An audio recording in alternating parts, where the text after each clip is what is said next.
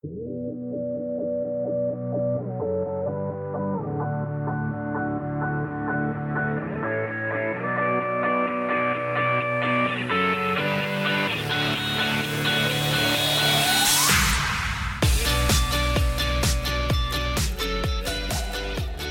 have, uh, as a quiet, uh, as a family, my family, every Tuesday I teach our homeschool class, and uh, it's just one, been one of my favorite things that I get to do as a dad right now. Is you know break off wisdom, share with my kids, teach them one on one. It's really fun. But on Tuesdays we uh, will have a quiet time together, and in our time of devotions, um, uh, like we have a Bible reading plan, and so we know where we're going to be in, in the scriptures, what we're studying um, and we'll all read the same section of Scripture. We'll pray and ask the Holy Spirit to speak to us. And then and I'm getting to coach my kids on how to hear God's voice, you know, through the Word for themselves. And so we'll spend a little time reading the Scriptures on their own. They write down some of the things that they felt stood out to them and why, and then what they felt like God was saying through it. And then we share with each other afterwards. It's powerful. It's an amazing time. Super easy. Feel free to steal that, parents. Like, do that as a family, as a marriage. Like, go for it. You'll be amazed at what comes out of your kids as, as you guys are practicing and learning to hear the Lord's voice. And it's, it's incredible what takes place. But on, on often now, I'm finding that when we do that as a family, that what the topic is that we find like God is like putting his hand on ends up being the very thing that I preach it's, uh, it's so much fun because I get to do half the work and I just steal my kids' revelation. It's fantastic. I get to share with you. But this week we were in, uh, were in Mark chapter 14, and, and I'm going to invite you to go there. If you would open up to Mark chapter 14, we're going to read the first section there, verses 1 through 10. I, I really, really, truly believe that the Lord is restoring and reconciling and redeeming broken relationships. I believe that He's taking pain and turning it into treasure. We sang, you turn, you know, bones into armies. You take ashes and you turn it into beauty. This is what he does. What a prophetic declaration here. He takes the difficult and costly experiences in our life and he transforms them into something beautiful. Has anyone in here, by show of hands, ever gone through something difficult in their life? Okay, who has never gone through something difficult in your life, right? You're, never. You've never gone through, oh, bless your heart.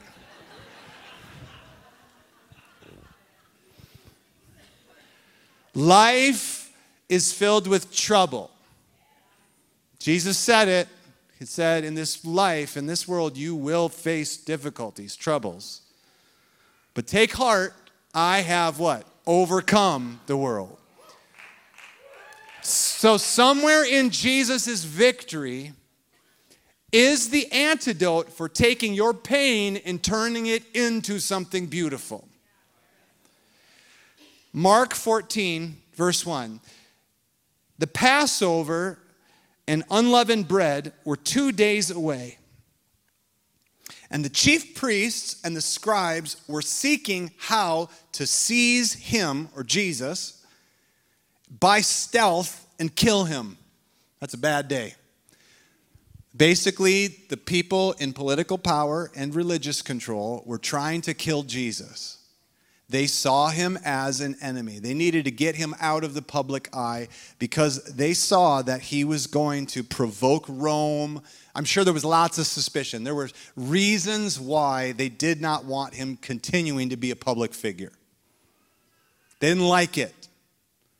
Not just that he was saying stuff that stirred people up, there was fear that this would result in Rome coming in and destroying them as a nation it was undermining their authority as the ruling council of the Jews.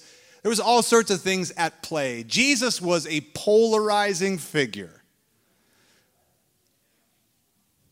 Still is today, isn't he?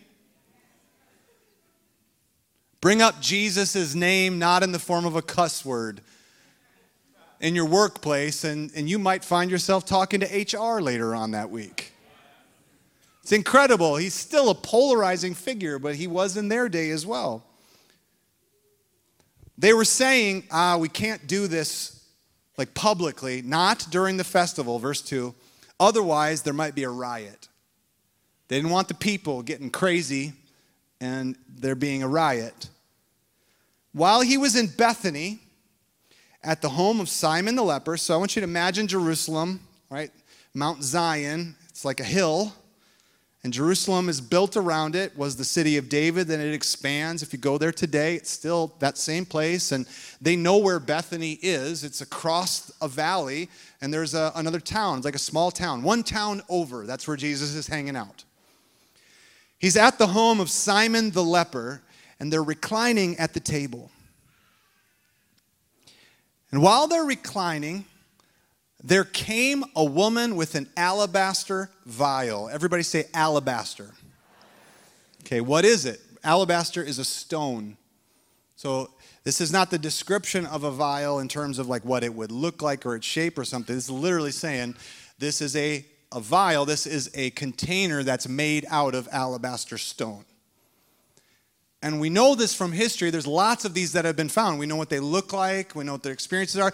People would take precious oils and perfumes, things of liquid value, and put them in alabaster containers, and then they would seal them up with like wax. They would make it so that it could be preserved. And they have found that that preservation process it really does it it contains and it can hold the, the scent of the perfume it can hold the value of what's in it for long periods of time years even There came a woman with an alabaster vial. It was a very costly uh, perfume of pure nard. She broke the vial and she poured it over Jesus' head. Verse 4 Some were indignantly remarking to one another, Why was this perfume wasted?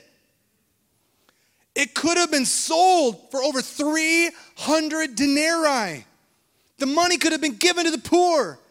And they were scolding her. So they have taken now what she's done and they're using it as a weapon against her. 300 denarii, if you follow your little note there, where it'll be like a little A or something in your Bible, you go to the bottom of the page where the note is, and it tells you how much a denarii is worth. One day's wage. And so this is 300 denarii. It's a year's wage. One year. Take your annual salary, gross, not net, before Uncle Sam takes his cut, okay? Before you pay into anything, I'm not talking about your bank account and what you have left over. I'm talking about your year's pay. Think about it. Now put it in a little jar and hang it around your neck. That's what it was. You know, in that day, this kind of object would have been carried by young virgin women looking to get married. This is the mark of a dowry. The size of the vial would have told would be suitors how big the dowry is going to be if you marry this girl. So, in some ways, this thing marks her future. This alabaster vial is a, it stands for, you know, her future relationship. It stands for, it, very likely, I mean, almost, almost 100%, it would have been the most valuable object that this girl possessed, this woman possessed. And I don't know how old she is, it doesn't tell us. Maybe she's young, maybe, maybe she's older. Maybe she's past the marrying age in terms of like what people are looking for. Maybe there's a greater cost involved here of that we're just unaware of that there's pain associated with this vial. Maybe she got rejected by somebody.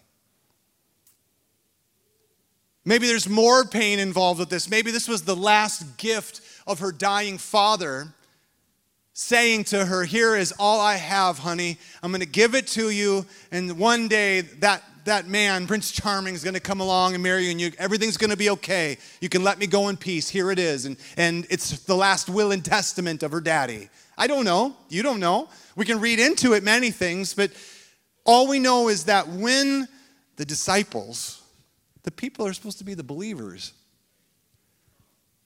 the good guys, when they saw that she broke it over Jesus, they pinged. They wigged out. They said, What are you doing? Look at Jesus' response, verse 6. Leave her alone. Let her alone. Why are you bothering her? She's done a good deed to me. You always will have the poor with you, and whenever you wish, you can do good to them, but you won't always have me. That's a really powerful statement there. You can do good to the poor anytime you want. And so you're ticked that we didn't use this to do good, but when you had a little extra pocket change last week and you saw that person walking with a sign and you didn't give it to them, do you understand that you feel guilty right now and you're pointing it at somebody else who should have done good and you didn't do the good you knew you ought to do. A little bit of residual guilt aimed as an accusation against somebody else. Man, when you point the finger, everybody do it. Point the finger. You know, I love that statement. There are three more pointing back at you. The reason why you're accusing somebody is probably because you're guilty yourself. The reason why you're thinking about it is because you also violated that. You're recognizing adultery in somebody else because you had lust in your own heart. You're seeing it and recognizing the faults of other people and how it should have been done, but the reality is that when you had the opportunity, you didn't do it either. And so we got this thing popping up in here, it's messy and gross, and Jesus steps in and goes, ah, ah, ah, boys. No, no, leave her alone. You always have the poor. You can do good to them anytime, but you won't always have me. Verse 8 She has done what she could. She anointed my body beforehand for the burial. Truly I say to you, wherever the gospel is preached in the whole world, what this woman has done will also be spoken of in memory of her. Man, that's amazing. Verse 10. This is where we'll pause. Then, everybody say then. Okay, so it's an if then statement. Something happened beforehand. Then, in response to this, Judas Iscariot, one of the twelve, went off to the chief priests in order to betray him.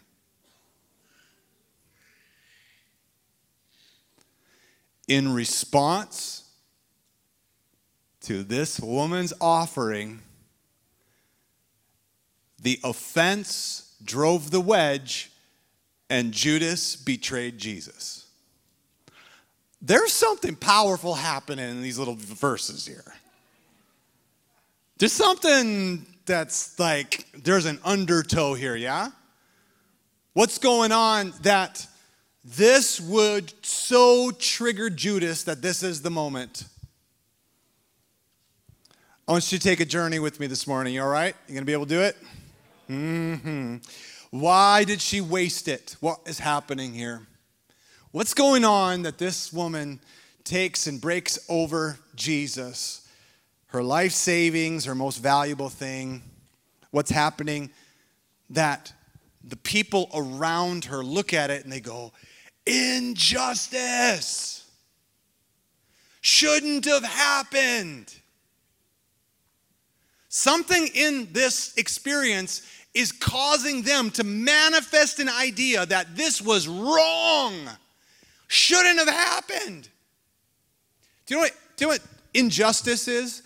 It's the violation of what the standard is meant to be. It is the treatment different than what it's supposed to have be. There's a scripture that talks about God's throne. God's authority. It says that God's throne is upon two things. Anybody know what they are? God's throne is upon righteousness and justice. It's established upon righteousness, a standard, what is right. The clear moral standard. That is what righteousness is the law. Here is the standard, and then justice is upholding that standard with consistency. No violation to the standard, holding everyone to the standard. So God's authority, his throne, is based upon his standard and his equal treatment to everyone according to the standard. So when God says something, when God makes a command, when God makes a judgment, it is upheld because it is consistent with the righteous standard and he is upholding it through that judgment or that choice, that decision. In our country, we have laws. Those laws are meant to be a standard. We have a system called our justice system, and that system is meant to uphold the standard equally with equity. No violation to the, the rights of an individual to be held to that standard. We have agents, commissioned officers whose job is to uphold the standard according to consistent justice. When we have an experience of the violation of that consistency, in other words, we treat someone not equally under law, we cry foul, that was unjust when you have a public display of that experience and the crowd sees it, recognizes it. This is what the Pharisees are trying to avoid because they knew that their taking Jesus prisoner and killing him was not just. They knew. And they knew that the people would throw a riot. Why? Because it's a violation of what's right and true. They knew. And so, in today's day and age, all of us have experienced this firsthand where we have video now to recognize when something not just takes place. And watch what society does. Woo! Freak out. Rightfully so. But what's the demand? The demand is we be treated with justice under the standard. Or if the standard is wrong, then we change the law so that all people can be treated equally. Are you alive? That is the basis of authority. Parents, it's the basis of your authority. In your household, if you set a standard and you hold your children to that standard, but you violate it yourself, they will cry foul. Right? Why would they listen to you? You don't take it seriously. Mm-hmm. Anytime there is injustice, there's a pain, there's an experience that begins to take place. When we feel like something was, it's not fair, it's not okay, we experience that, there's this resentment that begins to take place. Now, what could happen in Judas's heart that that resentment would take him to the point where he goes, that was it. I'm done. The straw that breaks the camel's back. Jesus says, This was done for my burial. Judas Iscariot, who was a zealot, who is trying to overthrow Rome, listens to the one we've called Messiah say he's going to submit to death. He's offended by it. He's angered by it. It goes way beyond that, y'all. There is an injustice that is being cried by these people. The disciples look at her pouring out this costly nard on Jesus' head and they go, Injustice! And they begin to revile her. And they're like, Why would you do this? I cannot believe you do this. We could have sold this for the poor. And Jesus interrupts the whole thing and goes, Oh, you don't understand what she's done. And then he provides a prophetic purpose for her costly offering. And when he gives explanation of the prophetic purpose of the costly offering, it shuts down the offense and forces them to have to reconcile with it. You told me before that you've experienced moments of pain in your life, experiences that are not okay, difficulties, hardships. What do you do with those? What do you tell yourself at night? What happens when the person that said forever walks out the door and says, I don't choose you anymore? What do you do with that? What happens when somebody who is supposed to be there to walk you down the aisle, the dad who is meant to defend, is taken early and you feel the void of their absence. Way too early to be gone. The cry of the heart is why? Why did that happen? And it feels like injustice. How do you process that? Because this woman is offering the most costly thing that she has freely to Jesus. Now, we don't know. We don't know. Did she know that he was going to be buried? Did she know that he was going to die? Or is this just something that welled up in her and she just felt like, I have to give what I have? Whatever I can do, I need to give it to him. We don't know if she understood. Have you ever gone through something and you just don't understand? And it sits there like a pit in your stomach and it doesn't go away. That pit in your stomach, that resentment, if you will, the gap, that thing of like, why did this happen? When you don't understand, that thing can cause an offense. If you let there sit there long enough, you'll begin to accuse God. I want to tell you today, I want to say it as clearly as I can, that your experience in God is 100% being determined by how you tell your story to yourself because he has fully given himself to you. He has not restrained the outpouring of his spirit. The flow of your life is meant to go from glory to glory to glory. You might have difficulty come against you, but how you choose to process that difficulty is determining if you'll keep moving forward or not. Y'all, this thing, I'm telling you the truth today, and if you'll get free today, if you'll receive this today, whoo, like a rocket ship, your life's about to take off. Because there's nothing standing in the way between you and fulfillment of what God has called you to. Nothing is standing in the way. Nobody can prevent you. Nobody can stand in the way, only you. The devil can't. He cannot restrain. You have overcome him. You overcome the world. Unless, unless, unless you take the pain and the disappointments and you begin to use those pains and disappointments to separate yourself from your Messiah. And those disappointments become accusations. Look at what happens to Judas. There's two stories here that we're seeing. We have Judas and we have this woman. This woman, amazing her story. Judas, not so much.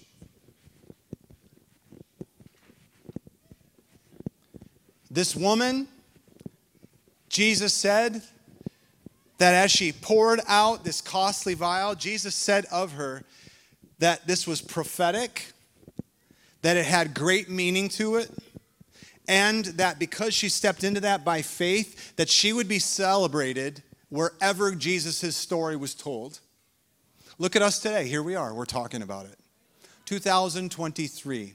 2,000 years later, we're talking about this woman. Heaven celebrated what she did. She took and offered freely the most expensive and costly thing in her life.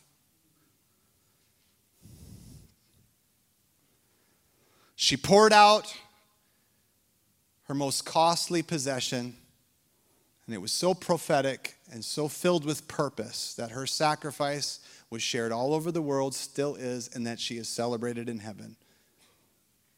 Judas, however, used this moment as proof that Jesus is only going to disappoint, that Jesus is not going to do what you thought he was going to do.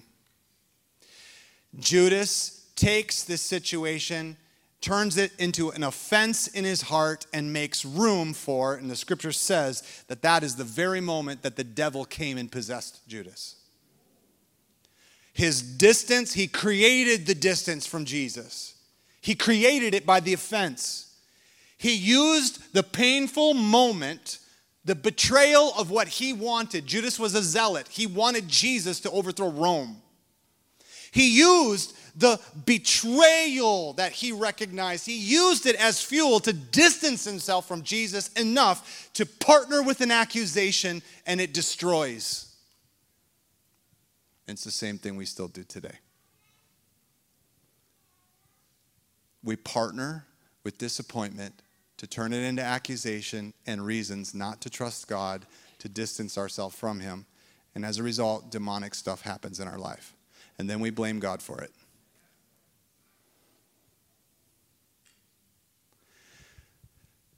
Our church was only, I mean, it's a few months old, not very much at all. This young woman named Angela started attending. And one night after service, it was a powerful night. One night after service, she came up to me and she said, Pastor Jamey, I want to be a member of this church. And we had never, we didn't have any membership. We didn't have anything. You know, we were so young. It was like, I don't know. I, I frankly, I didn't even have any expectation in that season that this thing was going to like last another month. And she's like, I want to be a member.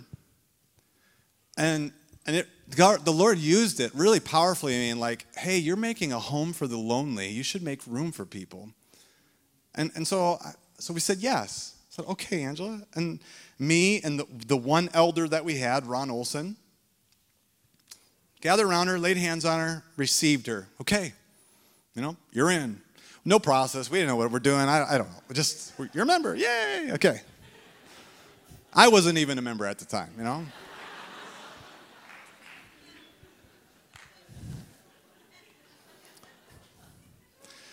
A few months later, she committed suicide. Sorry, I didn't mean to take you down that road. I, I'm not trying to trick you here. I'm trying to tell you pain, pain point for me. And can I tell you how much fear existed in my heart after that? What the heck are we doing? So much spiritual battle could consume a young woman. Like, whoa, uh, not sure I signed up for that, God. Not sure I'm prepped for that. I don't even feel like a real pastor, and yet I was supposed to like cover this person and help bring some kind of relief, and, and like I couldn't. A total failure, total failure. And now I'm spinning. I'm spinning. I don't have rhyme or reason. I don't know how to frame this. I'm just devastated. Right? One ticket I've ever received in my life. Speeding ticket. Anybody ever got a speeding ticket? Talk about righteousness and justice. Right? It's a clear standard. If you violate it, you can argue with them, but they don't have to listen to you. You can protest the ticket. You can go in and you can prove to the judge that, you know, there was a reason for you going X amount of miles over the speed limit or or that they're lying or whatever you need to tell yourself to give yourself permission to speed. Fine. Okay? In my case, I heard the news and then I needed to go talk to the parents and we needed to plan a funeral. I, I've never done a wedding, I've never done a funeral, I know nothing. I don't, I'm not sure I'm really a pastor. And so we live like 45 minutes away, and so I did the one logical thing I knew. I jumped on my 1200cc super bike, a crotch rocket. Okay? I jumped on my motorcycle and I decided that it would be a good idea to just get to where I was going without a care in the world. And so I jumped on that throttle and I was going over 100 miles an hour. If anybody knows the roads, 282 and 13, it's between Jordan and Prior Lake. It's the one road in Minnesota you should not speed on. Okay? Because it is lined with sheriffs because the sheriff's shop is right there. And this was my protest. This is my declaration. Shaking my fist. I don't care. I don't have a reason why. I don't understand what just happened, and I don't care. And so I jumped on the throttle, and I'm going over 100 miles an hour, weaving in and out of cars. Whoa, whoa, whoa. It's a 55. And I get to the intersection of 13 and 282 right in front of the sheriff's office. And boo! Saw that one coming. Now I'm late for the funeral planning meeting. I turned my bike off, stepped away, took my helmet off, standing there waiting for him. And I heard the whap as he shut his car door, slammed it you know, the clickety clack of someone on a mission who is not happy. I can hear him muttering and cussing under his breath. You know, like walking to me. You know, I handed him my military ID.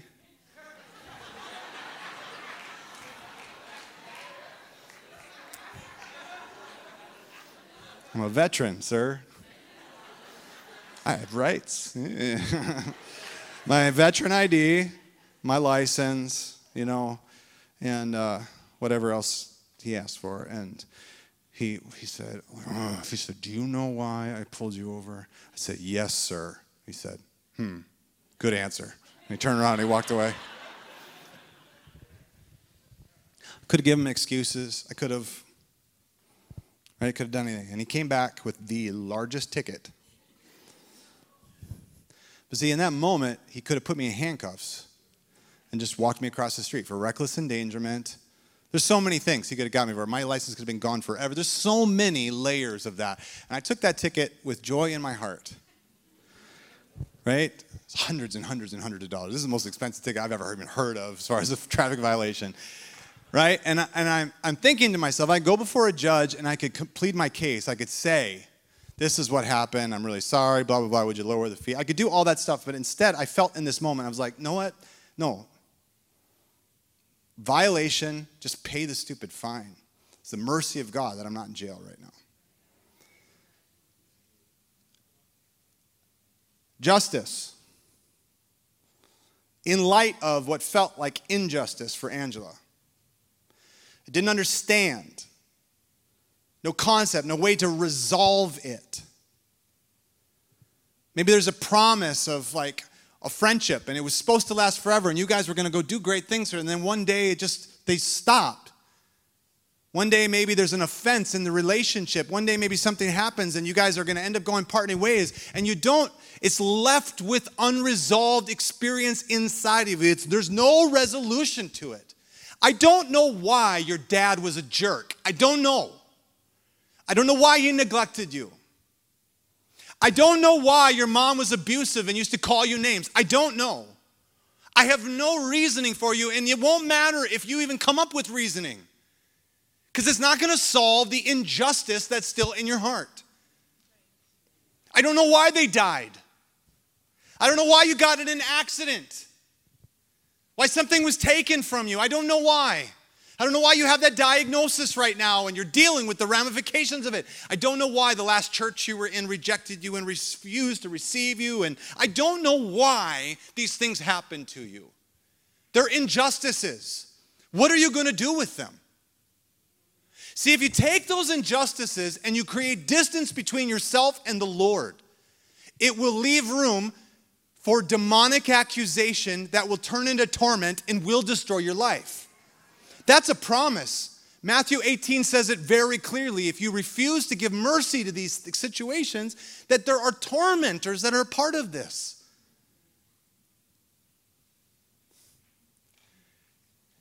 You're a son or a child of God, a daughter of God, and He loves you so much.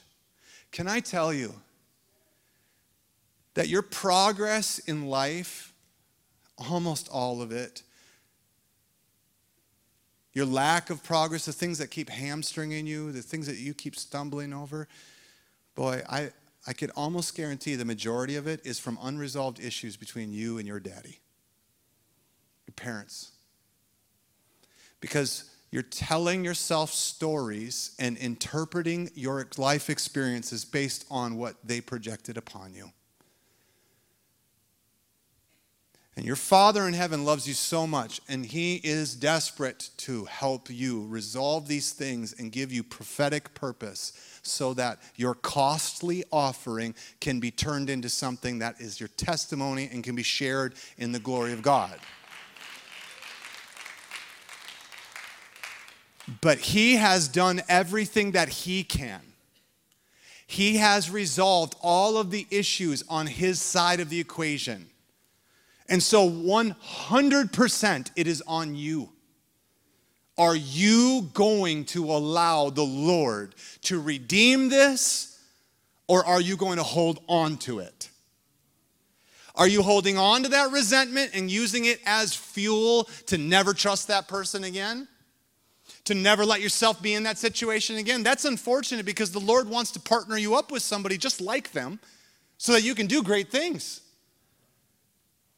And so your pain is actually preventing your destiny. That's unfortunate. Are you allowing Him to speak into that situation? Because the more that you hold on to it, the more that it remains unresolved, oh, the more vain imagination and story you will tell yourself and justification for things, and you will give permission for dark stuff in your life, and it's totally unnecessary.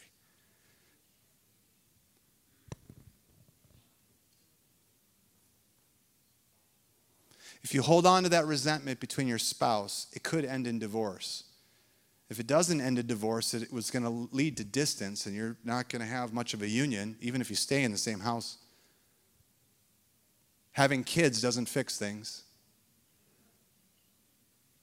No, if something has happened, if someone violated your trust, you've got to fix that. You got to go at that. You can't leave it. Go heal it. Someone betrayed your trust in the church? Well, that means that I is it the last straw that you're shaking your fist? If it doesn't work out this time, I'm out of here, God. Forget it. Can I tell you that your kids, especially if you have adult kids that aren't walking with the Lord, do you know that they're probably using you as their excuse to not walk with Him? They're blaming you. My dad, fill in the blank, and they're using it as ammunition to distance themselves from their Creator. Okay, moms and dads, how about let's be active and go fix that? What are you waiting on? Your pride to go away? No. You're a father. Humble yourself and go fix it.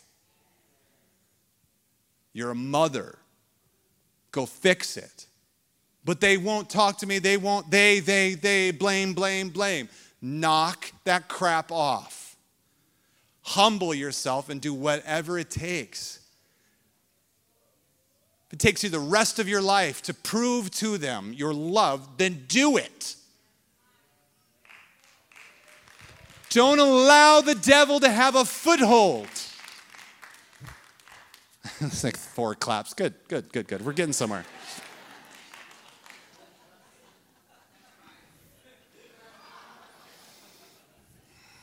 Y'all, people have asked me what they think I'm talking to, I, have shared little bits of this, but I'm talking to leaders around the world who are experiencing kind of revival, and, and we're talking about it. And like, what do you think this is about? You know what I think it's about? I think we've been prophesying this for like 20 years. I know we have. I know I have. It's Malachi 4, 5, and 6. I really think this is, this is what God's doing in the earth right now. He is sending a prophetic reality into the world. The Elijah has come and he has come to turn the hearts of fathers towards their children and children towards their fathers, so that there is not the curse or the brokenness would remain, so that the blessing of generations can come from their generation to the next generation. He's not wanting separation between generations, so he's doing something supernatural to give us opportunity to heal the division between generations. There is an anointing from God right now to heal the brokenness between generations. Fathers, turn your hearts towards your kids. What God's doing in you right now, make sure they get it. Make sure they receive it. Do everything in your power to transfer, to pass off what God's doing in you. Make sure they understand. Make sure they can hear. Impart it to them. Do everything you can. Because in your healing that relationship, this is where we see it. This is where we see transformation. This is where we see brokenness removed. This is where we see lives transformed. If there's a billion soul youth harvest that's at hand right now, you know what they're waiting on? Fathers to turn their hearts towards them. And we have all the reasons in the world to be like offended and not like, and the expression and the blah, blah, blah. Entitled bunch of yahoos, you know. Y'all, I hope you're hearing me today. Hear me with your heart. I want you to get healed. You got to get healed. Let the Lord work something in you today. This is what it looks like. It's really simple. Take all your painful experiences, all your disappointments. That is your alabaster jar. It's the costly nard of the perfume of your life, of everything life has cost you. And you must give it to Jesus. And in you breaking it and leaving it upon Jesus, He will assign prophetic purpose. And when He gives prophetic purpose for your pain, all that pain goes away, and suddenly you're walking in destiny. It's really that simple. Disappointments, frustrations, pains, oh, I, disease is in this too, y'all. I know it's hard. I know it's hard. But if we'll surrender it to Him, He'll speak into it, He'll heal you, He'll restore you. Doesn't have to continue to bring torment in your life. He turns injustice into triumph. He wants to heal your brokenness. There's more stuff here, but I think we're good. You got it, right?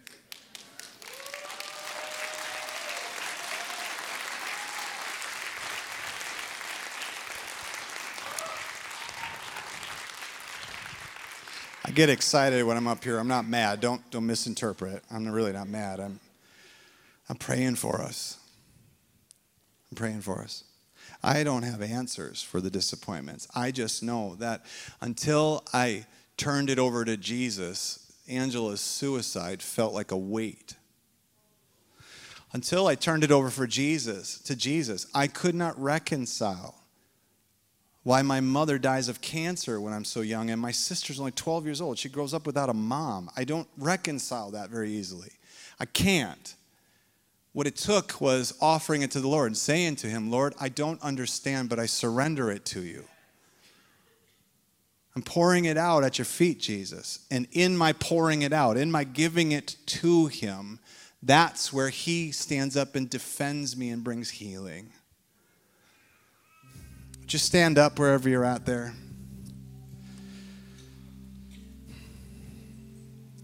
I need you just in this moment to let yourself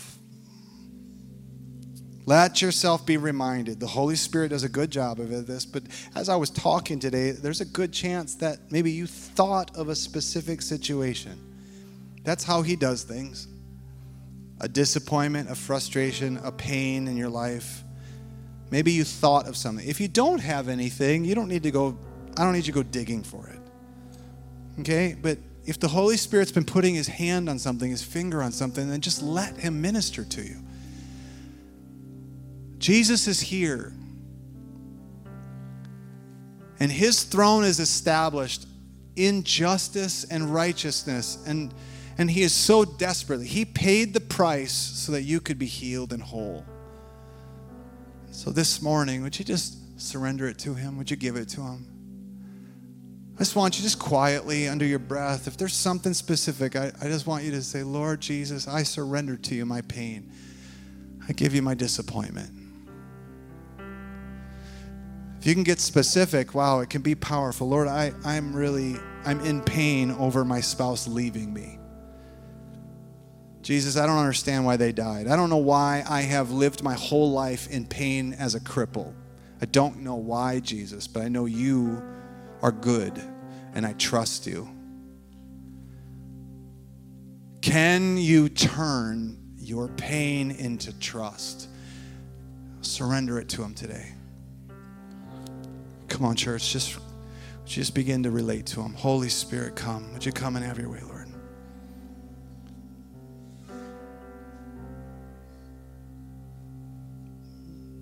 You turn brokenness into beauty. You turn pain into joy. You turn my sorrow,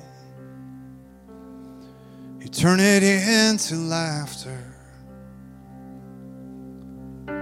I trust you, Lord. I trust you, Lord. Jesus, we hear your knock at the door of our lives today and we invite you in. Friends, if you got some disappointment or pain going on in your marriage, just invite him in. Get real with it. Let him speak to you. Let him work on your heart. If there's been betrayal between the two of you, then this day, don't don't don't just leave it. Say sorry. Like you probably don't even need to repeat what it was. You, I bet you can just say, I'm sorry. I love you. I want to walk with you in life. I bet he comes. I bet his presence comes. I bet healing begins as soon as you let it go. Holy Spirit, would you come? Listen, every one of us in this room has disappointments with our dads. Every one of us. It's impossible not to. You best they could do. I, I'm trying to be the best father I can, but there's just no way that I haven't caused pain or misunderstanding or disappointment in my kids. There's no way. But I know that the Father in heaven is perfect and that He loves them so much. And so if you are carrying pain or resentment or unforgiveness, maybe your dad or mom has already passed away and so you don't know how to make it right. Well, you can in the Lord.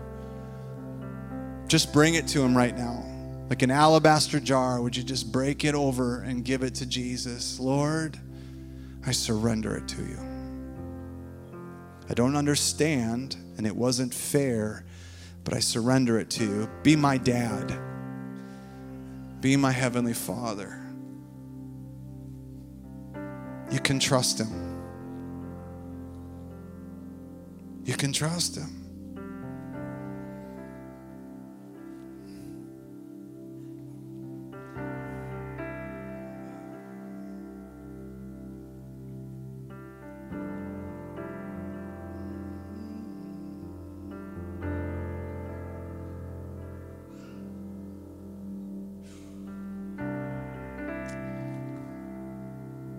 Spirit, you're at work and you're doing a work in people. And I want to be sensitive to that today. And I'm going to bring the service to a close, but we'll put some kind of worshipful music on.